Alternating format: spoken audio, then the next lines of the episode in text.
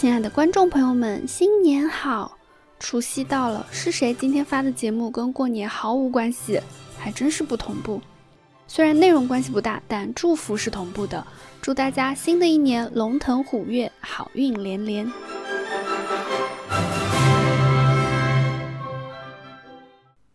欢迎收听电波不同步二零二三年度盘点系列的第，看一下，一二三四五，第六期。我是西北，年度盘点系列是邀请我的朋友们一起来分享大家二零二三年喜欢的一些作品。今天呢是到了电视剧的环节，那我们就直入正题，看看大家去年都看了一些什么剧吧。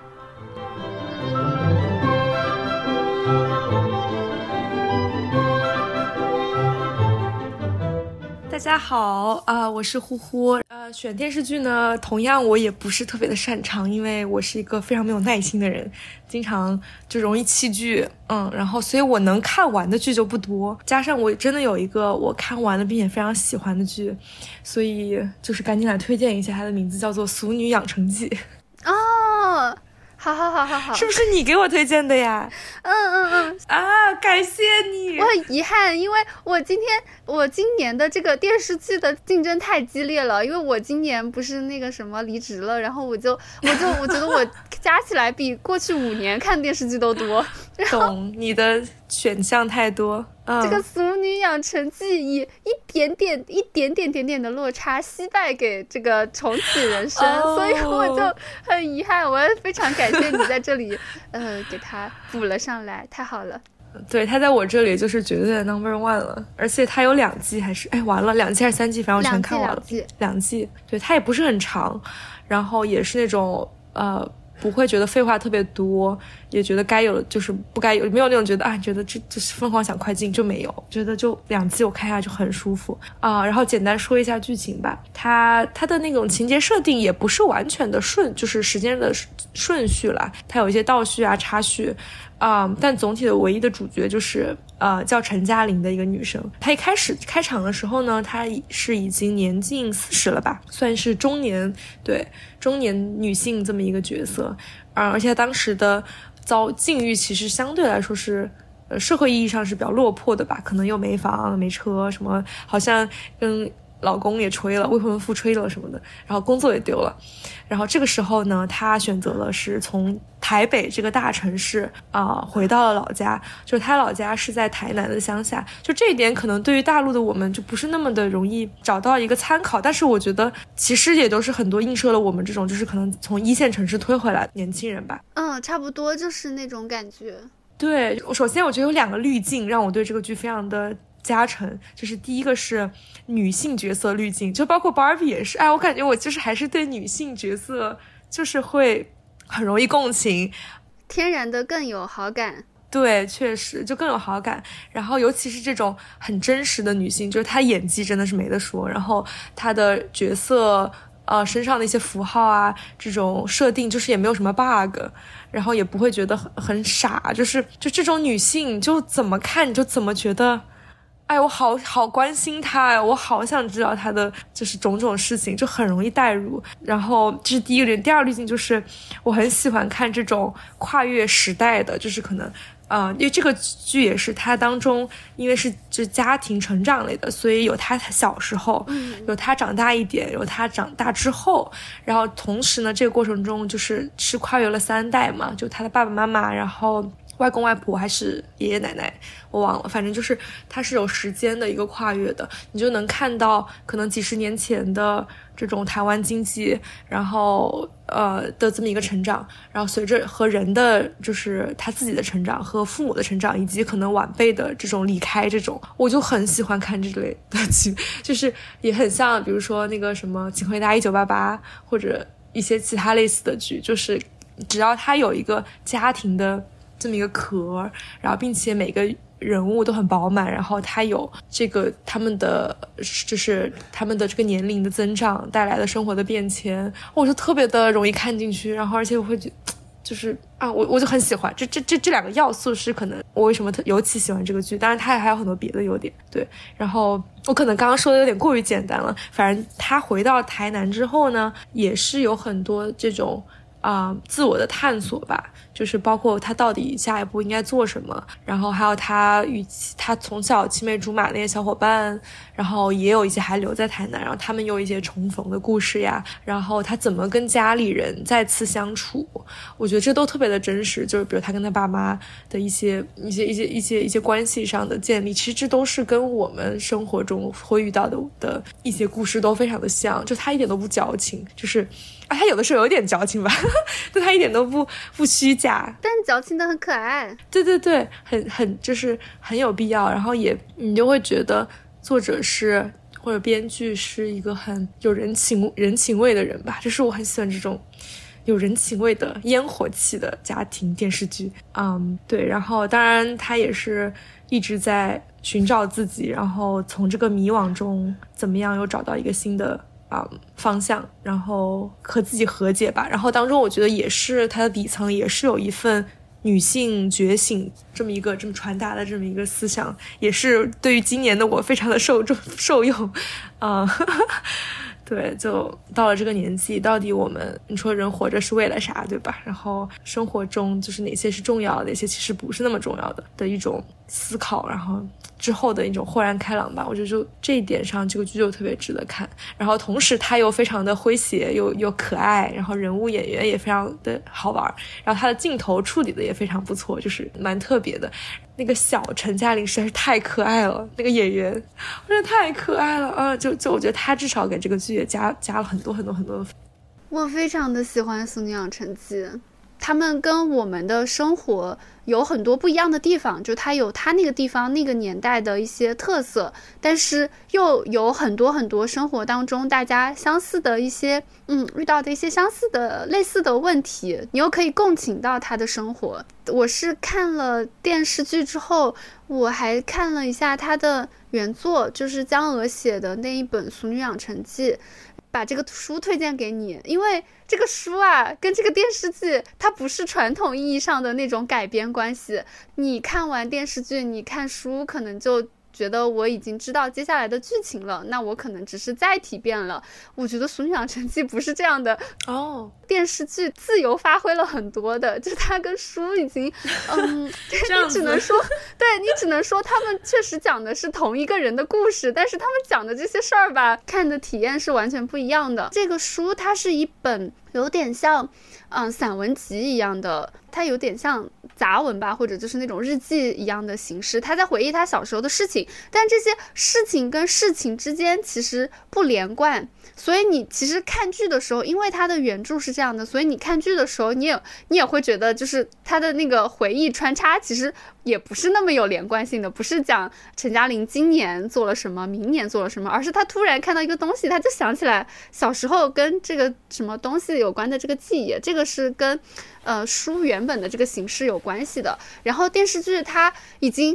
很努力的把这个 零散的东西，它串成了一个有主线的电视剧哦，更零散。对书，它其实一篇一篇都非常，我觉得都都相当的独立，短小，然后又很有趣的一些嗯小文章。就是作者他叫江娥，我觉得他记忆力真的很好。他小时候怎么怎么这么细枝末节的事情他都能记得。他既有那种呃对小时候对他那个童年时期的这种呃很让我惊叹的记忆力，然后他又有很敏锐的这种观察力。他能挑到一些这个事儿本来是一件很普通的事儿，但是他观察这个事情的方式是不太一样的，而且他感知生活的这种，呃，感知能力是非常强的。就是你你可以感觉出来，陈嘉玲其实小时候是一个有点调调皮捣蛋的这样的一种性格。陈嘉玲其实就是作者本人，因为他这个是他自己的一些小时候的一些回忆。他小时候他其实就是这样的一个人，所以他在写这样子的。作品的时候，你就能够感受到有一点，我觉得有一点他的这种古灵精怪、奇思妙想哦。那他有写别的书吗？我也想看。呃，他反正就《俗女》《俗女》系列，他是有两本书的，但是其他的书我这个这个准备工作，这个对他的了解也倒也没有那么多。我打算把他前面几本看完了之后再去看看。他应该是现在应该是已经是专就是专职的作家了，所以呃会有他以后肯定也会有他一些其他的作品。嗯，又被安利了。对，然后他写的时候，就他自己有很多对于就是女性以及女性在社会中的地位的这样的一些思考，所以。他的电视剧里才会有这种女性主义的一些底色，而且他就是很喜欢 观察身边的人，就是他的这种呃观察力和表达能力都特别的好，所以我也很喜欢他。嗯，难怪你这么一说，我觉得他的就是为什么要这样的拍摄手法就比较的合理。对，所以我觉得这个整个电视剧的创作人员也也特别的厉害。他们其实，我觉得这个有有一点是二创了，拿了这个书里的一些事情事件作为底色，但他们在这个基础上又完全重新搭了一个电视剧的结构出来，就就很很不一样这两个东西。对，而且这种你说处理的不好，就会显得很乱，或者是看不懂。对，他就还蛮好的。对。我看完电视剧之后，就特别喜欢主演这个谢颖轩，他我也很喜欢他，他得了好多奖，怪不得这么厉害。就他之前得很多奖的时候，我不认识他，然后还想这谁，也没有那么好看，我错了。但是后来觉得他好好看，就是不一样。对对对，《从女养成记》也是我看他的第一部电视剧。我刚开始看的时候，也觉得他不是那种通常意义上就是大众会认为特别美丽的这种女演员的脸，他就是就会感觉他好像有一点像。普通人，但是看完这个剧的时候，你会觉得她特别的美丽，就是那种特别可爱。不知道为什么，我我后来看过她的几次那种颁奖的现场，然后我觉得她本人简直就是陈嘉玲，但是也可能是因为被呃被媒体就是加了这样子的这这种这种讲述，但真的很像，就她她就她讲话什么的，然后就还犯了一些错误，但是很搞笑，然后她就就是她的表现啊，然后觉得所以选角真的选的很好。想补充，就是我还是很，而且还喜欢有方言的电视剧。他们不是用那个方言讲的吗？小时候的那段家里的故事，闽闽南话，他们他们说的是，对对对对对，尤其是那我听不懂的，我就觉得特别的有趣。啊，觉得 这这是是有一种陌生的生活感。啊，是的，莫名陌生的土土的感觉又特别的好玩。嗯嗯啊，你说这个，我今天刚刚看了他原著里有一篇，就是在讨论小时候他们老师要求他们讲国语，但是其实他们那边就其实闽南话就是他们的方言嘛，他们其实从小是讲方言的，然后在学校里就会觉得。就是有这一层教育的这个因素影响，他们就会觉得讲国语是一件嗯特别洋气就特别好的事情。然后江娥对这个事情的观察就是，她说她她想想了一想，觉得街上那些体面的人好像大多都是讲国语的，而那些看起来生活。的比较艰难的人，又好像大多是讲方言的，然后这件事情就让他小时候对讲国语充满了一种向往。我觉得，我就看了一看这段的评论，然后大家就会觉得，就是自己小时候可能对于呃，特别是方言地区啊，就对于方言和普通话，或者是对于中文和英语，就可能都会有类似的这种这种想法。哦。对，因为就会觉得传统的就不那么洋气。哎，对的，嗯，这个书里其实他也有很多方言，就是但是他写方言的地方我就看不懂。哦，对他竟然能把它转换成文字，也是蛮厉害啊！对对，所以那些文字你根本看不懂，它放在一起是什么意思？对啊，这种你想，如果再过个几十年、几百年，还有多少人能看懂？就觉得。还是能应该保留一下，适当保留一下方言。嗯嗯，方言现在就是要号召保护方言呢。还好我们会讲四川话耶。好命甲歹命，春夏甲秋冬，甲伊一人一半。Hello，大家好，我是大伦丁。这个说来更惭愧了，就是我已经有好多好多年没有真正的在电视前面看电视剧了。哦，别惭愧，别惭愧，怎么每道题你都惭愧？因为这个，我我这个人跟娱乐圈还是很不沾边的。哦，明白。我记得小时候就是我我爸我妈那个年代嘛，他们就经常说一个人的工作状态就是一一一张报纸一杯茶，然后坐一天。然后我就想那个、哦、办公室里坐一天，对对对，那个时代的人，他回家之后如果看电视的话，无无非就是新闻，还有那个时候的电视剧嘛。嗯，现在我觉得在咱们这个年代，其实那个电视已经变成了 B 站，就是每天你刷 B 站就跟就跟你爸下班回家看电视没有什么区别。确实，对，所以这个电视剧吧，你在 B 站上其实你就很很难说我连续的看一个什么剧。当然，像我这个口味比较特殊。嗯，可能追一些奇怪的纪录片那种系列纪录片什么的，其实也不算电视剧。呃，我今年完整的看的电视剧只有一部，就是啊，韩国 MBC 电视台出的一部剧。当然，它不是今年的新剧啊，它甚至都不是，它甚至好像都不是二十一世纪的新剧，那可能有点夸张。二零零几年，对，二零零几年拍的应该是叫《第四共和国》。哎，那我能不能问一下？呃，大老师，你当初是就是怎么知道的这个剧呢？就为什么会感兴趣想去看它？哦，为什么会想看这个哈？嗯、是因为这个互联网上有一部非常热的剧叫《第五共和国》。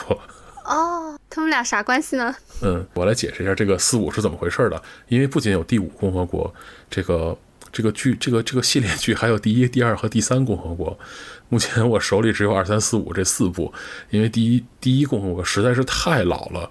呃，很难找到资源，而就算能够找到的话，可能也没有中文翻译。啊、呃，这是韩国的，对韩国 MBC 电视台拍的。MBC 很喜欢拍那种就是历史剧嘛，所以韩国呢，就是说他从他建国到现在，他的宪法每换一次，他就叫什么第几共和国，他就会长一位数字。嗯，并不是说哦。呃，对，并不是说他到现在只有五次啊，就是说，因为他后来就不这么叫了，就是那个卢卢泰愚当总统之后，他们就不再称为那个那个时代，就是实际上从那个时代一直延续到现在的那个国家。如果你按照一二三四五这个顺序的话，它应该是第六共和国，但是他们就不不这么叫了，所以就没有后面的事情了。而且因为第六共和国并没有完结，你也不可能看到第六共和国的电视剧。然后第五共和国是一个是一个反正。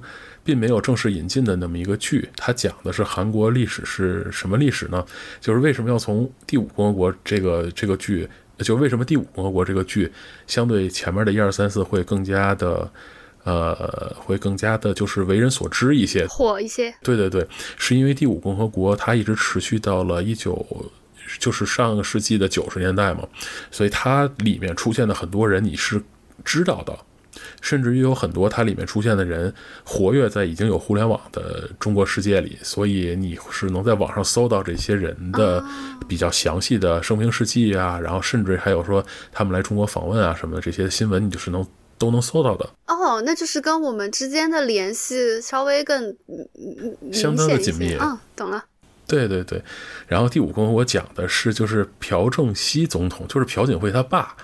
朴槿惠他爸不是也当过总统吗？嗯，就是从他爸被刺杀，被刺杀之后，韩国就发生了这个类似于军军事，其实就是军事政变。然后这个一个叫全斗焕的总统上了台，然后讲这个从朴槿惠他爸被刺，一直到全斗焕下台，这个总统就是全斗焕总统，这个这个这个过程当中的一些事情。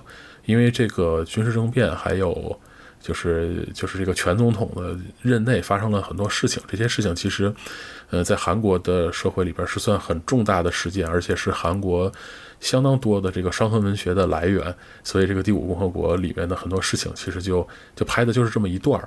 然后你能在里面找到很多就是跟韩国历史相关的一些事情，还有包括像韩国政治政政界的一些事情，就看这个都会看的觉得比较熟悉。呃，然后第四共和国，他他是往回错了一位嘛，就是，呃，他是全斗焕夺权之前，就是，呃，朴正熙，就是朴正熙第二次改了宪法，继续连任总统，一直到呃朴正熙被刺杀的这段时间的故事。这是第四共和国。就我为什么会倒着看这个，就是因为，呃，你如果从第一开始看，或者从第二开始看的话，那里边人你一个都不知道是谁。太久远了。然后你你倒着看的话。对，太久远了，你又不是专门研究韩国历史的人。但如果你要是倒着看呢，比如说第五共和国，它必然会涉及到一些第四共和国来的人嘛。它这个两个国，它这两个时代又不是断代的，有交集。所以呢，你就会，哎，对我就查一查这个人是谁，这个人露过脸，然后你倒着回去看，然后你就会一点一点把历史往回放，你就大概知道这些人后来干了什么，然后你就想，哦，原来他是这么出来的，或者怎么样怎么样，嗯，就会相对来讲好容易理解一些。戴。老师是一直都比较喜欢看历史题材的电视吗？嗯，对吧？其实因为我看电视剧很少，我想想啊，像什么就是像武侠剧什么，就是金庸的武侠剧，我是看过一点儿的。然后其他的剧我可能就不是很感兴趣。嗯，我我个人的对我我我是我是刘涛的粉丝，所以呢，就是有刘涛出演的电视剧，我可能还是能够看一些的。但是其他的电视剧我基本上不看。嗯，哪哪个刘涛啊？女演员刘涛？哪哪个刘涛？就是对对对对，就是那个央视版《天龙八部》里边呃阿朱的那个演员吗？哦哦，我知道了。对对对，我我看那个会《欢乐颂》的那个安迪不是他演的，对我就看看这样的剧，我可能还能看得下去。其他的电视剧我不太我不太喜欢看。然后像像这次说的这个第四共和国，其实也是因为我被人安利了五第五共和国之后，然后因为感兴趣，所以也让我会翻的。历史剧还是有意思的，尤其像这种跟我们比较近的历史剧，还是很有还还是很有很有很有趣味的。啊，那你觉得看的过程中就能感受特别感受到有趣味的点是是什么呢？呃，一个就是就是韩国政界的这个呃各种奇奇怪怪的这个阴谋阳谋啊这些东西，就勾心斗角的过程。哎，这个是很好玩的哦。那我知道了。对，因为因为这个历史是已经存在的嘛，电视剧不能胡拍，它发生的事情一定会发生，所以你就仿佛在看呃，在看一个现实版的《纸牌屋》，大概是这种感觉，就还是很有趣的。然后这这个一二三四五共和国这五部电视剧吧，因为一些就是跟韩国政治啊什么相关的因素，所以在国内是没有没有正版资源的。如果感兴趣的话，可以自己去找。嗯，然后。呃，多说一句，就是第四，呃，就是第五共和国的年代和这个，呃，请回答一九八八是一九八八吗？对，跟请回答一九八八的这个故事是衔接在一块儿的。啊，哦，你这么说，我有兴趣了。对吧？因为《请回答一九八八》开始的时候不是那个呃女主角，我完了，我忘了女主角叫什么，德善啊，对对对，她不是要去参加奥运会的那个举牌吗？对对对，是的，对对对，然后奥运会上面有一个卢泰愚总统的那个致辞的那个画面嘛。哦有这么回事儿？对对对，就是就是，对对对，卢泰愚那会儿刚当总统嘛，然后卢泰愚的前任就是第五共和国的主角全斗焕嘛，嗯，所以他是续上的。然后那个呃那个大哥在庙里，就是举莲花的那位大哥在庙里啊，郑峰，对对对，郑峰在庙里看到那个光头，就是全斗焕。哦。哦，他不是说看到那个光头，然后就被保安吓走了吗？嗯嗯，那个光头就是全斗焕，他是因为就是总统卸任之后，然后你也知道韩国总统就经常卸任之后被被清算嘛，他就嗯。呃，那个就是被这个当时他迫害过的人，后来就是重新登上政界之后，要求清算他的各种罪行，然后他为了以示清白，他就跑到庙里去去去去待了一段时间。那个那个场景 说的就是这件事情哦。韩国比较小嘛，它的历史什么范围啊，相对来讲，它重合的会比较比较多，所以就是拿一九八八当这个或者这两个两个剧的这个背景资料互为互补来看，就很有意思。还有一个点，就是因为一二三四五共和国嘛，这五部剧都是 MBC 拍的，所以呢，他旗下的签约演员也没有那么多人，所以你就会发现同一个演员在不同的剧集里饰演了不同的角色，嗯，或者说一个人就是早期的时候，一个人会饰演多个角色，然后你就会有一种特别神奇的串戏感。哦，而且还是在同一个系列的作品里，我明白。对，在同一个系列、同一个电视台出的讲一样的事儿，他可能在第四共和国里边演了一个 A 角色，然后到第五共和国的时候，对他演了 B 角色。这得多缺演员啊，太省人了。对，然后第五共和国这个 B 角色还跟第五共和国的 A 角色是站在一起的，然后你就会觉得好奇怪啊。对，而且因为他这个拍剧的横跨的年代比较长，就你你如果说倒着看的话，就发现这个演员越来越年轻，就还。还挺有意思的，嗯，确实这种比较少见。对对对，确实比较少见。就介绍这么多了，我都甚至不知道这段能不能过审。嗯呃，再再说吧，再说吧不能过审，那就只能只能跳过了。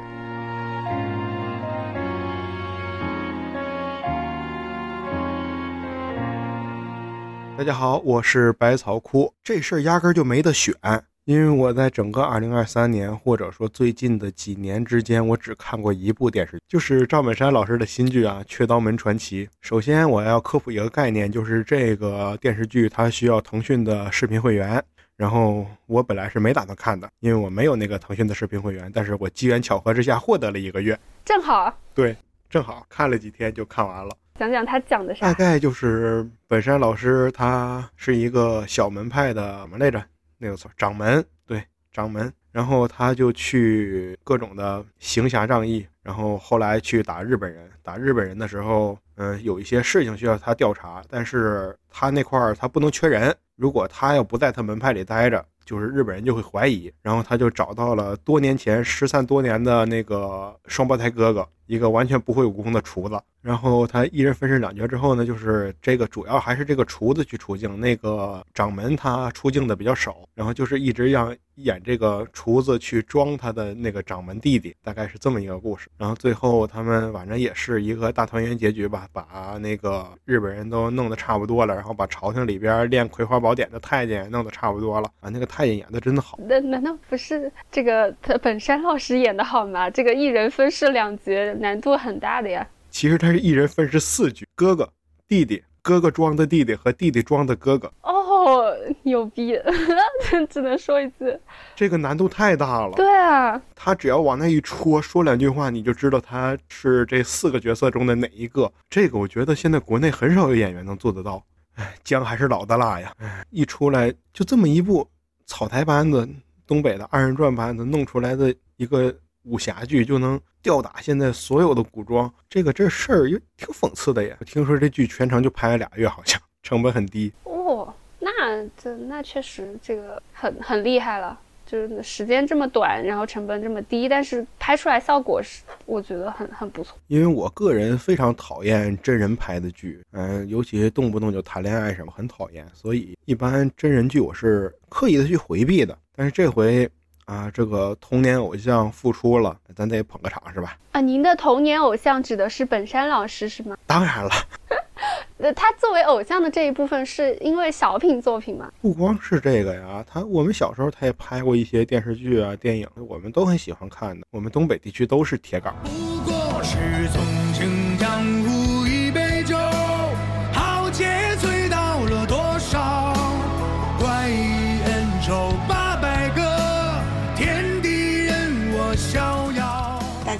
好，我是芋头啊。那年度电视剧的话，应该是年初的《狂飙》吧。哦，那还是要呃照例我们按照流程介绍一下《狂飙》这是一个什么电视剧？嗯，它主要的应该就是一个警察，然后去应该有二十年吧，然后再和黑恶势力周旋，嗯，这样的一个电视剧。嗯，听起来之前看《狂飙》的时候，我老觉得它有一种那个题材上有一种熟悉的感觉，但是我现在一下想不起来了。就是它很像什么东西吗？它很像哪一部电视剧或者电影之类的？对对对，因为我感觉这几年好像是拍了挺多这种扫黑除恶电视，嗯，确实。这个介绍可能只能看出它的它的类型，但是它的这个情节上，我们要不也大概的提一下吧？嗯，它情节的话，主要是就是以一个初出茅庐的警察为起点，然后反派那边他其实会有一种反派和这个正派，他们是互相成长起来，然后呃，反派那边会有一些就是经过人性的或者事件的他考验的话，然后他会去做出做出了一个就是向邪恶的妥协吧，然后就是这两方面去纠缠，然后就是因为恶的那边就不断膨胀，然后所以说他可能就变成了一个就是一个很庞大的黑恶势力，嗯。放在现在比较敢写的一点是，就是他会有一些正派的人是，嗯，邪恶的保护伞。它其实这个电视好像在后面就是审查的时候还是可能有一些风险点在的。我听说它的结局部分的处理好像就是有有一些仓促还是怎么样，就好像说那个不是原版的结局，就为了过审改过。嗯嗯，是的，但其实就是怎么说呢？就是看前前半部分吧，还是能有一些，嗯，怎么说呢？就是能看出来一些端倪，但是 端倪，但是分能看出来一些端倪嘛。然后就是觉得他可能确实是后面会改了很多情节，为了过审。对，哦，我因为我觉得这个电视剧它是一个比较强人物的。这样的一个电视，是因为它里面包括《狂飙》后来热度起来，其实大家我感觉大家讨论的也不是说这个呃片子的剧情走向有那么多的猜测，而是聚焦就聚焦在大家喜欢讨论其中几个比较出彩的角色。首先就是呃讨论度最高的应该就是这个。这个片着力塑造的这个一步一步如何走向邪恶的这个反面角色高启强，嗯，是的，对，然后还包括一直跟他做抗争的正方这一面的安心，嗯，是的，然后我还感觉是不是呃高叶饰演的那个角色叫什么来着？啊，陈淑婷。嗯，陈淑婷她是不是有个外号啊？大嫂。哦，大嫂。哦，是因为是因为那个她是呃高高启强的妻子，所以就叫她大嫂是吗？嗯，是的。是这样。我就感感觉她的热度也挺高的。嗯，是的。然后因为嗯，反正就是人物塑造还是可圈可点的嘛。嗯。啊，那你觉得这些人里面，就这个电视剧里，你觉得嗯你自己比较？或者不能说偏爱吧，就是你自己觉得印象比较深的角色是是谁呢？啊，那确实还是高启强。哦，嗯，就是因为他整条线都非常清晰吧。然后，嗯，怎么说呢？因为他就会感觉他可能遇到的一些需要去抉择的事，嗯，其实也离我们并不是太远。哦，嗯嗯嗯，就是去。一步一步成为一个黑恶势力吧。就对他来说，我觉得可能比较大的挂是因为他认识了大嫂，嗯，然后并且他们就是发展出了一些呃火花，然后所以说他去去继承了那个一部分建工集团的产业，然后所以说他会做大做强嘛。因为他刚开始的话，其实就是只是说我去拿一些钱，然后去做一个打手嘛，嗯，就像是可能去拿钱去揍谁一顿嘛，然后没想到就是，就是他要揍的那个人嘎了，啊，而且这个嘎的人还是当地的那个黑老大的儿子，嗯。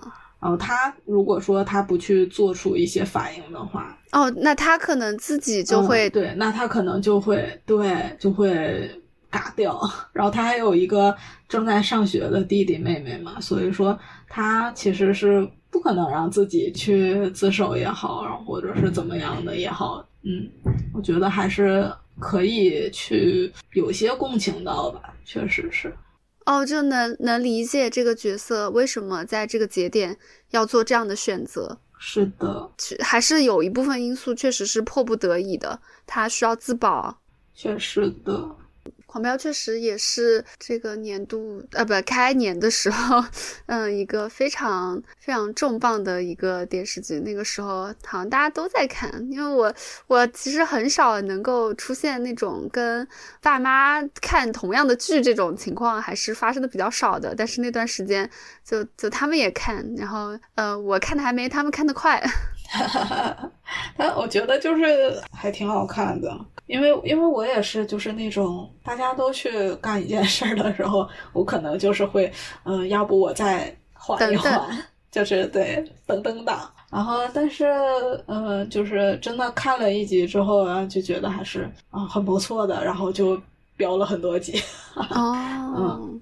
我觉得这个题材本身也，嗯，就是也比较容易有热度。像这种因为我觉得它涉及到，呃，其实它一部分涉及到犯罪，然后，嗯，另一部分涉及到，就我觉得它可能还是有那么一点主旋律的色彩，有吗？因为你要打击这个，那确实是，嗯，还是会有一些主旋律的在。对，所以，所以我觉得它这个题材比较容易吸引到各路观众。嗯，确实老少咸宜。对，还会有很强的这种情节冲突，人物之间的这个冲突，就感觉会整个片子会比较的紧张刺激。对，我觉得坏人要做坏事的时候也很刺激，然后嗯，好人要去跟他们对抗的时候，可能也很刺激。是的，嗯，所以叫狂飙呢，那狂飙这个行为本身就 肾上腺素在疯狂的分泌。确实。哦，说起说起狂飙，我就想到，嗯，我我就，哎呀，我也不知道为什么，反正我当时狂飙看了前面几集之后，也不知道为啥我就停下了，后来就一直没有捡起来看，所以我还我都我都还不知道这个 高启强完整的这个发家路径，嗯，哦。我觉得还是可以看一看，但是就是他他那个有那种嗯二十年之后嘛，然后反正就是嗯就是现收缩收缩出来收收缩之后，他确实是不怎么好看了，因为他改了一些呃为了过审改了一些情节。嗯嗯嗯嗯嗯嗯。啊，然后我当时看这个电影的时候，这个之前还没有对张译，就是安心的这个演员嘛，就我还没有对他有什么，就是他这个演员本身跟角色有什么刻板的捆绑印象。结果没想没想到他今年他后来又演了一个警察，叫好像又又是一个电视剧，叫什么他是谁还是什么的，反正又有一个电视剧他演了一个警察。然后前段时间我去电影院里看他演的三大队，他又演了一个警察。他这一年就是在疯狂的演警察。确实，他好像之前的话也是正面形象会比较多一些吧，我记得。我所以我觉得他演出的时候，《满江红》里他演的是一个反面的角色嘛，所以我就有点理解他为什么这么珍惜他的那个角色了，因为他他可能他觉得他自己其他就是那个时间段接的其他的这个角色有点就是重复性有点高，所以他自己比较偏心于他这个不一样的角色。我还没有看《满江红》。呃，《满江红》怎么说呢？我觉得看不看都行。反正我是听朋友觉得，嗯，《满江红》还是有一些瑕疵，然后所以说我就，嗯，可能想一想，还是没有去看。嗯，前前几天看了那个《年会不能停》。哦，你觉得怎么样？我觉得还可以。我有有一点点想想去看。我家是正好赶上家里电影票，就是发的电影票没花完，然后哦，可以不花钱。对，哦，对，然后然后我家我妈就说你再再不看过期了，然后我就合计合计，那就那就看吧。然后我和我妈就去看，然后不是同期还有那个什么刘德华。他不是演的《潜行》和《金手指》嘛？然后我想一想，我带我妈去看，嗯，那就看一点合家欢的，嗯，然后就对看点喜剧片，是的，没想到其实还可以的。哦，我主要是觉得，一个是它这个喜剧比较适合这种过年的时候看，就是轻松一点；然后另外一个，它也是职场话题嘛，我觉得职场话题还是离我们。嗯，更更近一些。嗯，确实，尤其是我觉得这个片子可能，嗯，进过那种嗯比较大的公司，就是还是会有一些比较深的体会，嗯，会映射到一些事吧。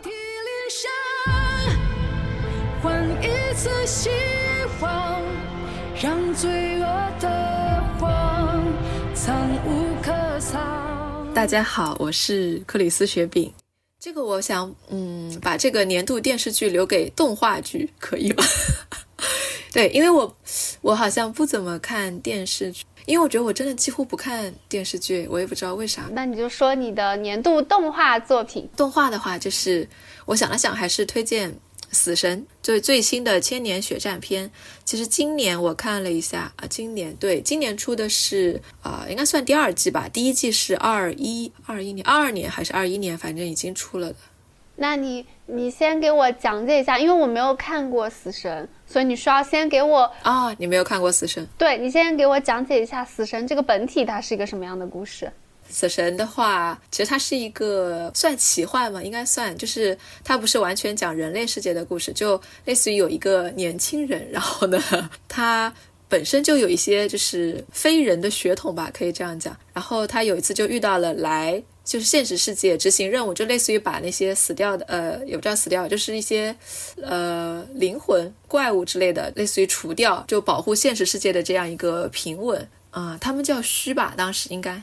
就他把这些可能灵魂就非肉体存在的嘛，这些就称为虚，就是虚无的那个虚。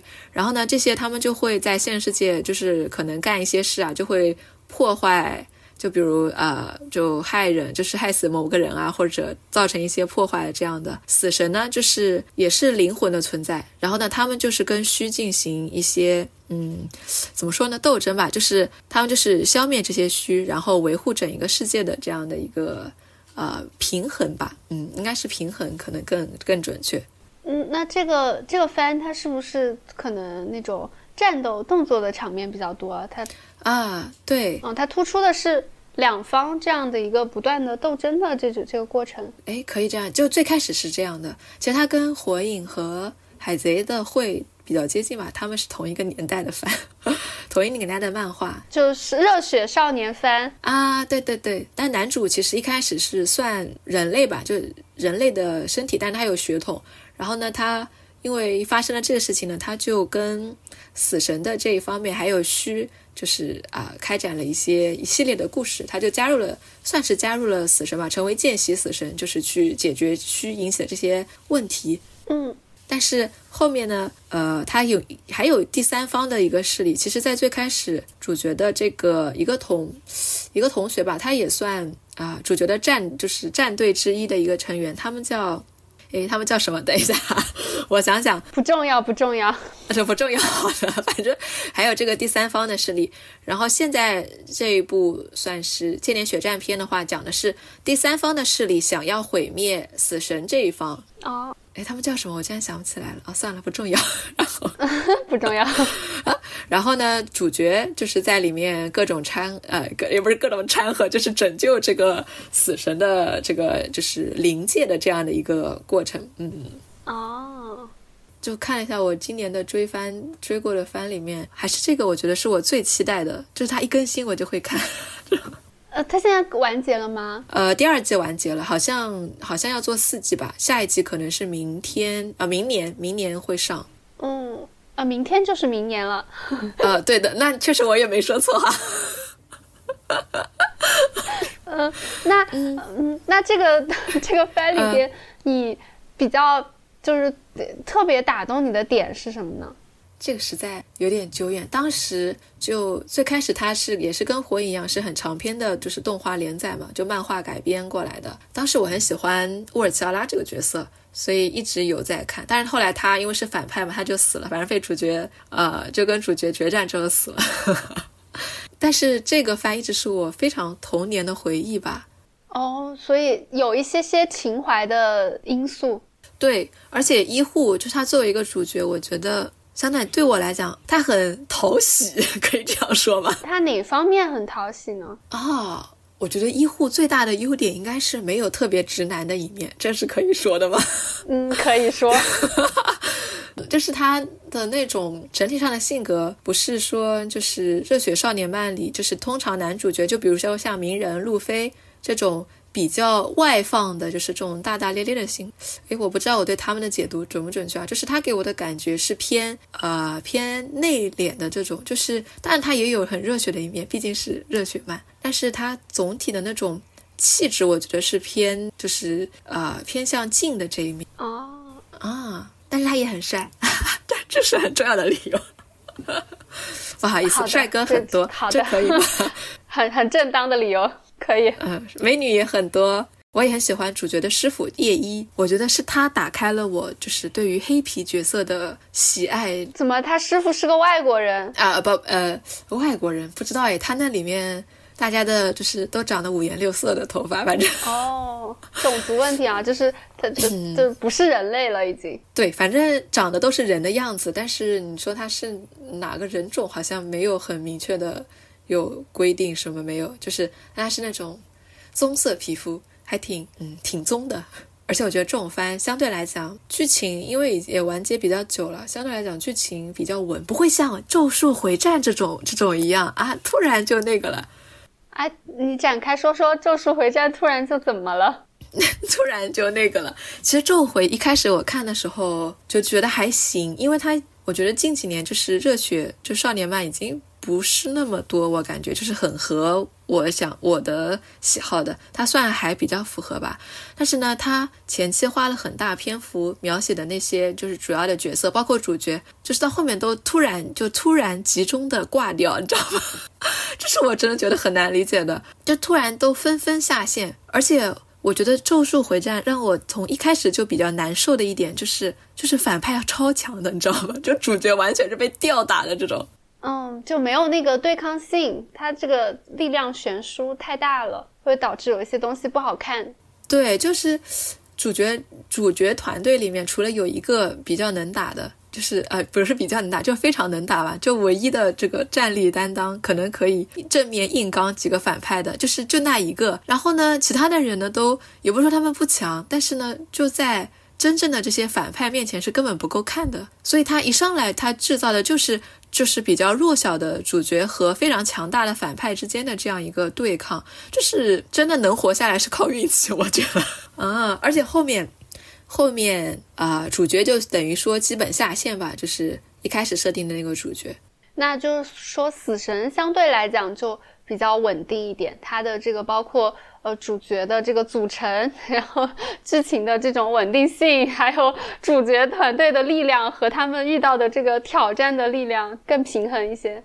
对，相对可能他的是的，他可能套路比较老吧，就是以前那种，就是我先打一个小怪，就是啊，这个 boss 打死了，我就挑战下一个更强的 boss，然后再下一个，再下一个，再下一个，这样。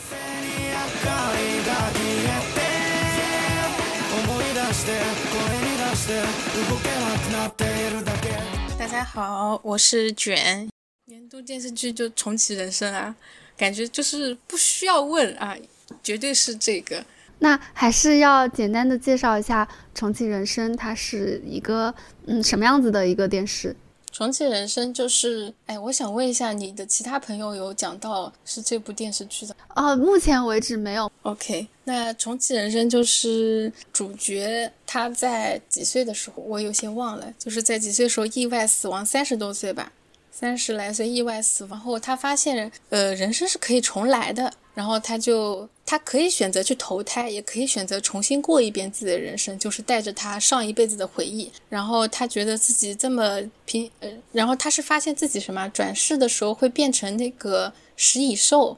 嗯，对。呃，他觉得不能接受这一点，他不想当食蚁兽，所以他就选择去积攒自己的功德，能够让自己攒。攒到足够的功德去投胎为人，他就是这样一个主线，所以他就进行了无数次的人生，无数次倒也没有，就是可能七八次吧。没没有哪有七八次了，六六次，六次是吧？OK，然后他就经历了很多遍，他都是带着所有的回忆一起重生的，然后这一过程中也去嗯和自己就是去改变了一些自己朋友的人生轨迹，然后。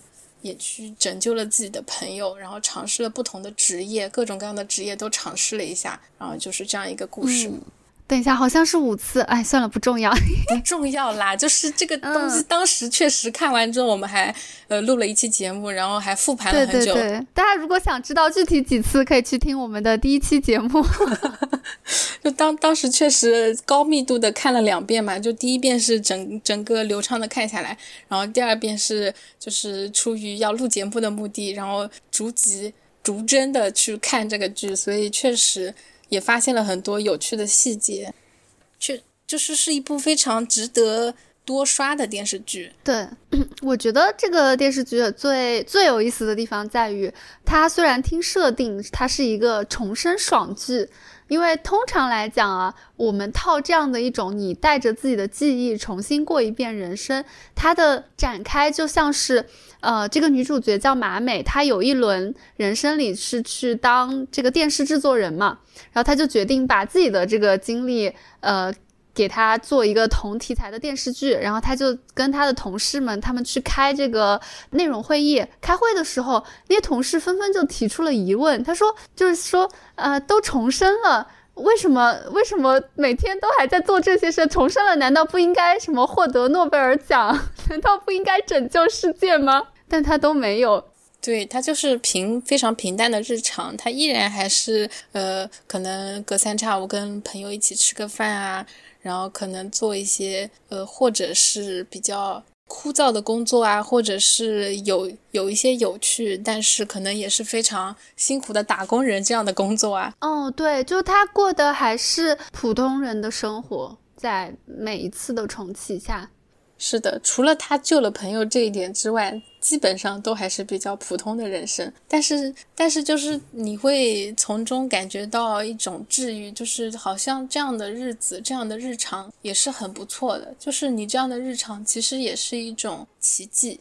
你能够拥有这样平凡的，但又有一些小幸福的日常，本身也就是一种奇迹。这个其实也是一本动漫里的话，就是你所你所认为的平凡的日常，就是一个接连一个个接连不断发生的奇迹。这是什么什么作品里的？那个作品就叫《日常》哦，对，金阿妮的一部作品。这个作品我也非常的推荐，你要是嗯有兴趣可以去看一下。嗯嗯嗯，好，我也是，就是之前突然领悟到这一点，就是刚才我讲的那个理论嘛，就是零点九的概率乘上呃五十次，五十次的平方，那可能它就是一个小概率事件。所以现在的我，当下的我就是一个独一无二的事件。同样的，对于马美来说，她每每一次的人生，她都是独一无二的，她都是一个小概率事件，都是一条非常。特别的人生经历，嗯，而且就是她在这个人生经历中，她都还是她自己，我觉得这个是非常可贵的，嗯，就是他他没有丢失掉他的性格，就是他的吐槽也是一如既往，喜欢什么东西他就依然会喜欢这些东西，哦，这可能是因为他也是记忆是重叠的嘛，他的每一世的记忆都保留了下来，所以对于他来说。他相当于是过了连续的人生，他的人生是连续的。对，但是我的意思是，他觉得他的这些都完全 OK，就是他也没有想要说我一定要去，就是做出什么利用我的这个优势，做出什么了不得的事情。他的他每他每一次重生的目标都挺明确的，一开始是想要自己再次投胎为人，然后后来是后来是想要救朋友嘛。它不是一个那种所谓的我们，嗯，在这种电视剧题材里期望看到一个特别，嗯，特别了不起，或者是说目标特别，呃，远大。我觉得没有，我觉得他的这两个目标对于他来说就是最贴近他生活的两件事情。他其实没有，从来就没有想过自己要成为一个特别了不起的人。可能就是因为他第一世的人生对他来讲已经蛮幸福，他是能够比较，呃，就是以他这个年纪就已经能够感知到这种平凡的幸福的人。当然，他人生确实也还是。比较幸福的，有理解他的家人，然后也有关系非常好的朋友，然后可能工作也还行，就没有说那么的呃难顶，对，没有没有那么难顶的工作，就是还还是可以过得去的。然后这样子的日常，他在这样的日常当中也感觉到了幸福，所以即便说没有做成什么大事业，没有达到什么惊人的成就，对他来讲也无所谓。他可以，他可以接受这样平淡的人生。我觉得就是这也蛮蛮重要的，就是说，因为大部分的人生都是平淡的，大部分我们每个人的人生，虽然说大家各有不同，大家都是非常独特的人人生轨迹，但可能就是呈现出来的感觉，好像说大家都过得比较平淡，没有什么惊天动地的事情。但如果你能从这些平淡当中感觉到幸福的话，那可能你的人生会快乐很多。嗯，对，我觉得《笨蛋节奏》它包括重启人生，包括它另一部那个《架空 OL 日记》，在我在看的过程中，都能感受到这种在看似平淡的人生中，你会，嗯，你会觉得，你会感受到这些人物他们在生活中的一些，嗯，那种很小的，但是你又觉得，啊，这就是我们来过一次人生的意义，就是，呃，就是虽然那些事情很琐碎。很日常、很鸡毛蒜皮，但就是很多情节都会，反正都会让我会心一笑，我觉得很有意思，就是因为，嗯，因为我好好的生活，我才能够去遇到这些有意思的片段。那所以看完之后就觉得，嗯，自己也要好好 生活，而且也会觉得，嗯，就算可能小时候有一些那种觉得自己一定要，嗯，达成某一种某一种社会目标，或者是比如说要就是收入多少多少啊，小时候还会有这样子的这种所谓的呃理想和目标吧，但是。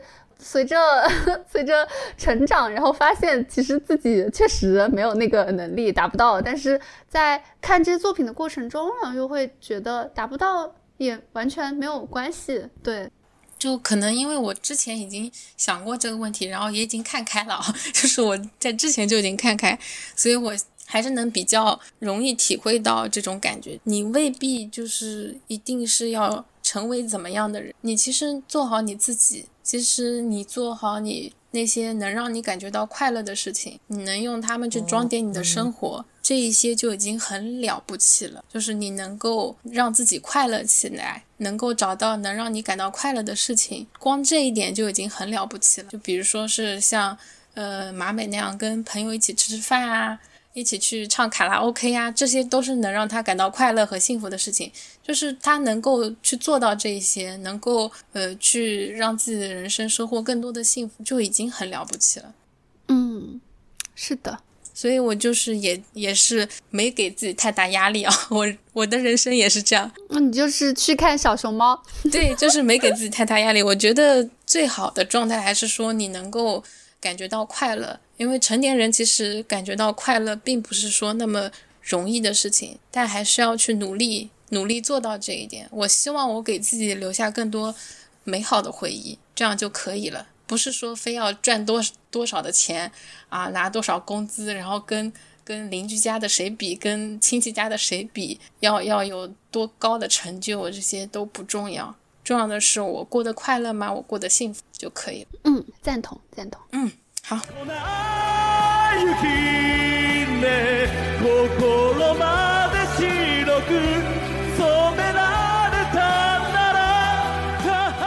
大家好，我是西北。前面提到了，今年我自己电视剧看的比较多，可能真的一口气看了过去五年的量吧。看完喜欢的也有很多，包括《重启人生》。以及两部谢盈萱主演的电视剧《俗女养成记》和《Wave Maker》，还有悬疑剧《凡尘之下》、无厘头喜剧《很便宜千里马超市》，以及一部都市剧《浪漫的体质》。最后，我的年度电视剧还是选择了《重启人生》。它讲的是一个普通的公务员近藤麻美女士，本来过着普通的生活，但是有一天突然被车撞了，睁眼就来到了一个投胎的办事所。工作人员说：“你的功德不够，下辈子不能当人，只能当危地马拉的大食蚁兽。为了重新投胎回人类，马美就开始了一轮又一轮的重启人生。但是它不是一个重生题材的爽剧，在如此强设定的前提下，它拍的也都还是一些生活琐事。但我觉得这就是它最有魅力的地方。”我知道很多人都很喜欢这个剧嘛，他也获得了不少的奖项。那我就不去夸他到底有多好了，就只聊一下他对于我来说为什么会比较重要。嗯，这个。其实就涉及到一些剖析自我的内心了，但是我觉得年终总结是可以适当的剖析一下的。我呢，虽然在长大的过程中，其实已经一点一点的放下了很多以前的一些梦想，或者说是理想吧，或者说是成功的标准，都放下了好多，也接受了自己其实是做不出来什么大事情的，最普通、最普通的普通人这样的。这样的一个条件吧，这样的一个设定，对。但普通人其实可能也需要一点安慰和一点点念想。那重启人生，我觉得它就恰到好处的给了我这一点安慰和这一点念想。那我们先说安慰是什么？在这个剧集里面，甄丽玲和马美就是两个比较重要的角色，他们就在一轮又一轮的重启和学习中。掌握了飞行员所要求的全部素质，那飞行员其实是一个很，我觉得是一个挑战很高的一个职业。如果我们去看马美的话，把他每一轮的职业和工作要求做一个时间轴，就能看到他的职业其实有一个非常清晰的变化过程，也就是他在后面的人生才有足够的储备、足够的能力去挑战一些相对更困难的职业。这一点本身就给了我很大的安慰。那我的安慰就是，反正我这过的是自己的第一轮人生嘛，那我过成这样，过得如此平凡，是一件再正常不过的事情了，所以就没有什么好对自己感到失望和焦虑的，就不要这样。我觉得，但我以前不是这么想的。那过去这一年，我最大的收获之一就是进一步放弃了对自己来说毫无意义的自我要求。我在学生时代是一个典型的焦虑驱动的人，就什么意思呢？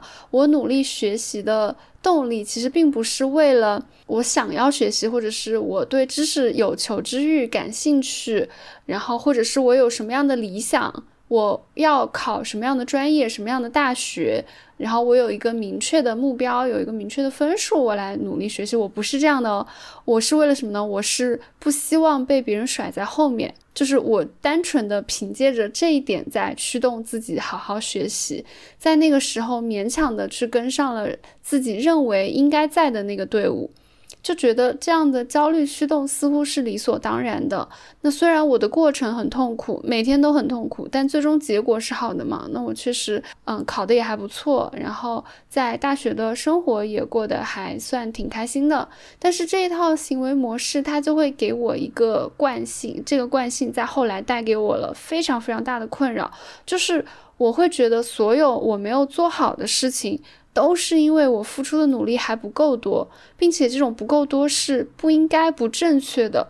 对不起，我身边的所有人。就举个例子来说，我在读研究生的时候就深受其害。我对于我要做的课题从头到尾都没有感到过任何的安全感。我就是不理解这个课题应该怎么做，实验应该要应该要怎么设计。但是当时我觉得自己。不应该不理解，我觉得这个不理解是一种对自己的，呃，巨大的就是天天塌了的那种感觉。我就觉得自己啊，为什么会这样子呢？为什么别人都能理解，就是我不能理解呢？那一定是我文献看的不够多，预实验做的不够多。那我就拼命的去看文献、做实验、找导师。那最后方案也通过了，但是开始做实验的时候还是非常的痛苦，每天仍然都还是很焦虑。因为我可能是潜意识里知道自己其实是半懂不懂的，所以我的直觉告诉我，最终的结果出来可能会非常的糟糕。但是我那个时候很害怕让周围的人，主要是关键是让我的导师认为我没搞懂，因为我不能容忍自己成为一个群体里，就当时的比如说一个课题组里成为那个掉队的人。我觉得 这件事情。就是在说我不行，那我觉得我不能不行，我也不知道为什么。我觉得说我不行，我好像未来一切就都就是我未来的人生会变得很悲惨，我就是会有这样的一个想法。那我能做什么呢？我就只能继续去看更多的文献，做更多的实验，试图通过这个时间的流逝和我投入的这个成本去把这个问题解决掉。但我其实又不是一个机器人。而且说实话，我对于我的这种，就是我又是那种，我并不是真的想要研究明白这个课题，我并不是真的发自内心的觉得这件事，呃，做起来有意义，我喜欢做，而是单纯的觉得我不能不会做，就会对自己非常的苛刻，然后一直就保持一个非常糟糕的作息，可能早上。九点去实验室，晚上十一点离开这样子。但是我又不是机器人，而且我还是一个，就是我觉得我还是一个脑子不能长时间高速思考的人。我觉得我的思考能力有限，真的，我的智力也有限，精力也有限。这种长时间的工作、学习和实验，让我真的非常的累。到最终，我觉得我都很还有很多东西没有弄懂，所以我没过多久就开始对实验室、对去做实验充满了抵触。那我就得一边对抗自己的抵触，一边要去到那个我最不想去的地方。这种这种状况真非常糟糕，我觉得很容易抑郁。我那个时候可能是真的有点抑郁，就会出现那种早上完全没有办法起床、没有办法离开宿舍的那种现象，就是。比较严重的时候就会出现这个情况。就只要我一想到去做要去实验室了，我就会非常非常的难过，然后什么也不想做。真的，我其实也不想休息，不想娱乐，但我就是不想去到实验室那个地方。然后那个时候我就经常会想，要是明天自己出一点意外，或者实验室出一点意外，让我再也不用面对这个问题就好了。我真的经常去这样想。然后后来工作之后，我感觉我一度觉得这个问题可能已经解决了。但是事实证明，他可能只是还还没有到达那个被触发的情境。那我之前的工作是做游戏策划，其实强度还是蛮高的。我这个职业，那我最主要的职责是写策划案，还有跟进我的这些方案的开发嘛。那我前面一段时间可能做的就是刚入行的时候做一些基础的功能。我都做的挺开心的，真的。那个时候，我同事都不明白我为什么这么开心，因为我知道我刚从前一个非常抑郁的环境出来，所以我看整个世界都是美好的。但是。嗯，做着做着，就随着我工作年限的增加，我就开始接触一些比较复杂的、比较重要的功能了。但这个时候，我的状态一下子就变了，我就又开始吃不下饭、睡不好觉，因为我觉得我写的这些方案问题真的太多了，而且我不知道要怎么做才能够做出一份我自己满意的、没有问题的功能，我就不知道怎么做。然后开发的时候也觉得大家要经常因为我的方案调整而加班，然后调来调去上线之后，玩家还是会骂声一片嘛，就觉得你这个东西做的是个什么玩意儿。我有的时候自己也觉得这是个什么玩意儿啊。然后再后来，我又会发现自己的工作上有更多的问题。那我从我的这种策划能力上，我没有办法站在一个项目。比较高的一个全局的角度去分析，现在我们有哪些需求是最紧迫的？从细节的执行上，我对于很多交付到我这里的，像原画呀、UI 和音效，我真的完全提不出任何的意见和想法。我觉得他们都做的挺好的，但是我的同事们他们还能进一步的去提意见、提想法。我那个时候我就我不知道怎么办，我就。去想这个问题，我觉得想来想来想去，我分析的结果还是那我就是这个本职工作的能力不不不足嘛。那这个能力不足的根源是什么？根源应该是我对于各类游戏产品的理解就还不够。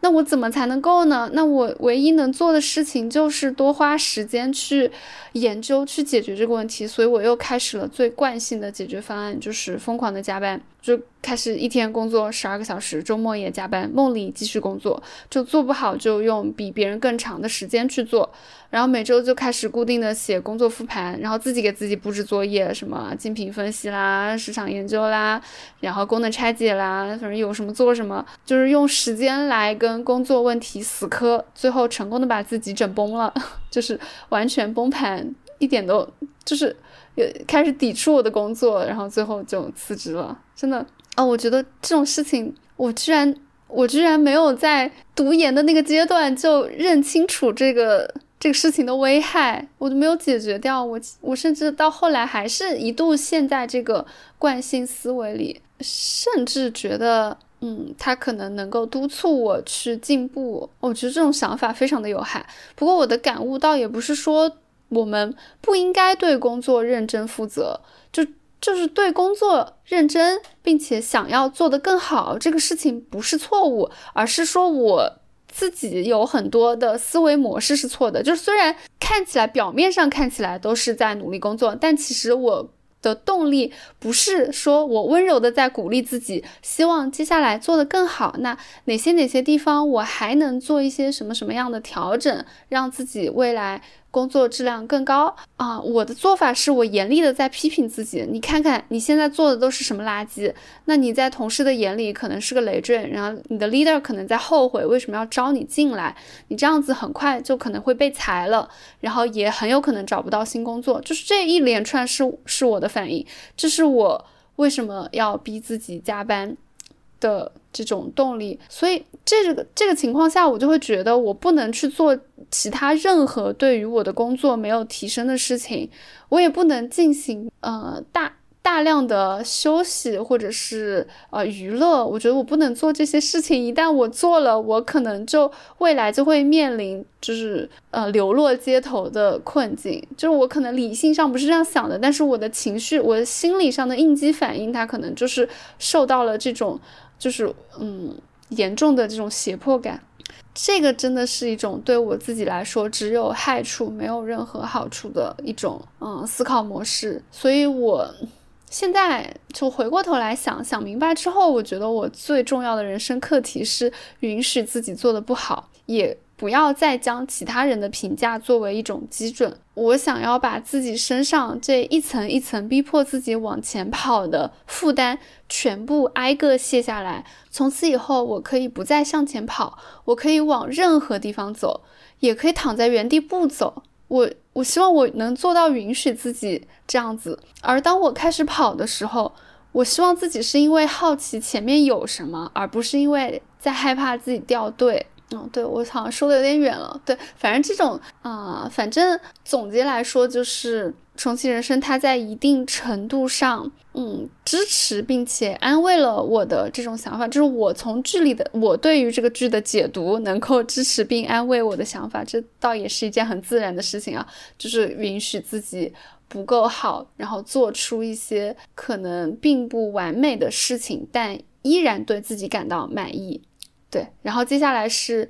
它带给我的一一点念想，念想是我以前一直觉得像自己个人的喜好，然后瞬间的一些情绪，一些我对这个世界或者是我对于这个社会的一些微不足道的观察和一些我自以为是的总结吧，我觉得都是其他人。并不会感兴趣的一些个人的私人的内容，像包括我正在做的播客也是，我觉得也属于这个范畴。那陌生人他为什么要对此感到好奇呢？因为大家每天接触的信息已经足够多了，我这东西做的又不是特别的好，是吧？但是在看重启人生以及去了解笨蛋节奏这个人的时候，我会再次的强化另一个方向的观点。就会再次的意识到，这个世界上有千千万万种不同的人，无论是自认为多么小众的一些趣味、审美或者是感受，只要能够不断的表达，并且去寻找更容易被理解、更容易被发现，或者是找不同的方式去表达吧，他就未来真的就有可能会被跟我接近的人看到。那。我的这些表达，它就有概率能够穿过空间和时间，抵达某一些愿意听到的、愿意接受这些表达的陌生人面前。那在这一刻，个人的情感就会变成非常宝贵的共振。我觉得，为了这个可能会出现的结果，中间有一些失败的表达和一些信息的冗余，是完全可以被接受的。我现在是。这样子理解这件事情了啊！最后想说，以上提到的这些变化，其实是我最近几年一直苦恼、一直尝试想要解决的一些，我觉得是可能是我个人心理方面的问题。倒也并不是说看了一个电视剧，它就突然的影响到了我，而是我本身就一直在想这些问题，我就从这个电视剧上面又捡到了一点点的力量。我觉得这就已经很不错啦，所以我的年度电视剧给重启人生。那么以上就是本期节目的全部内容了，而这个系列竟然还没有完结，真的是录一波素材剪 N 期节目，挺好的，挺好的。嗯，本懒人表示非常的开心。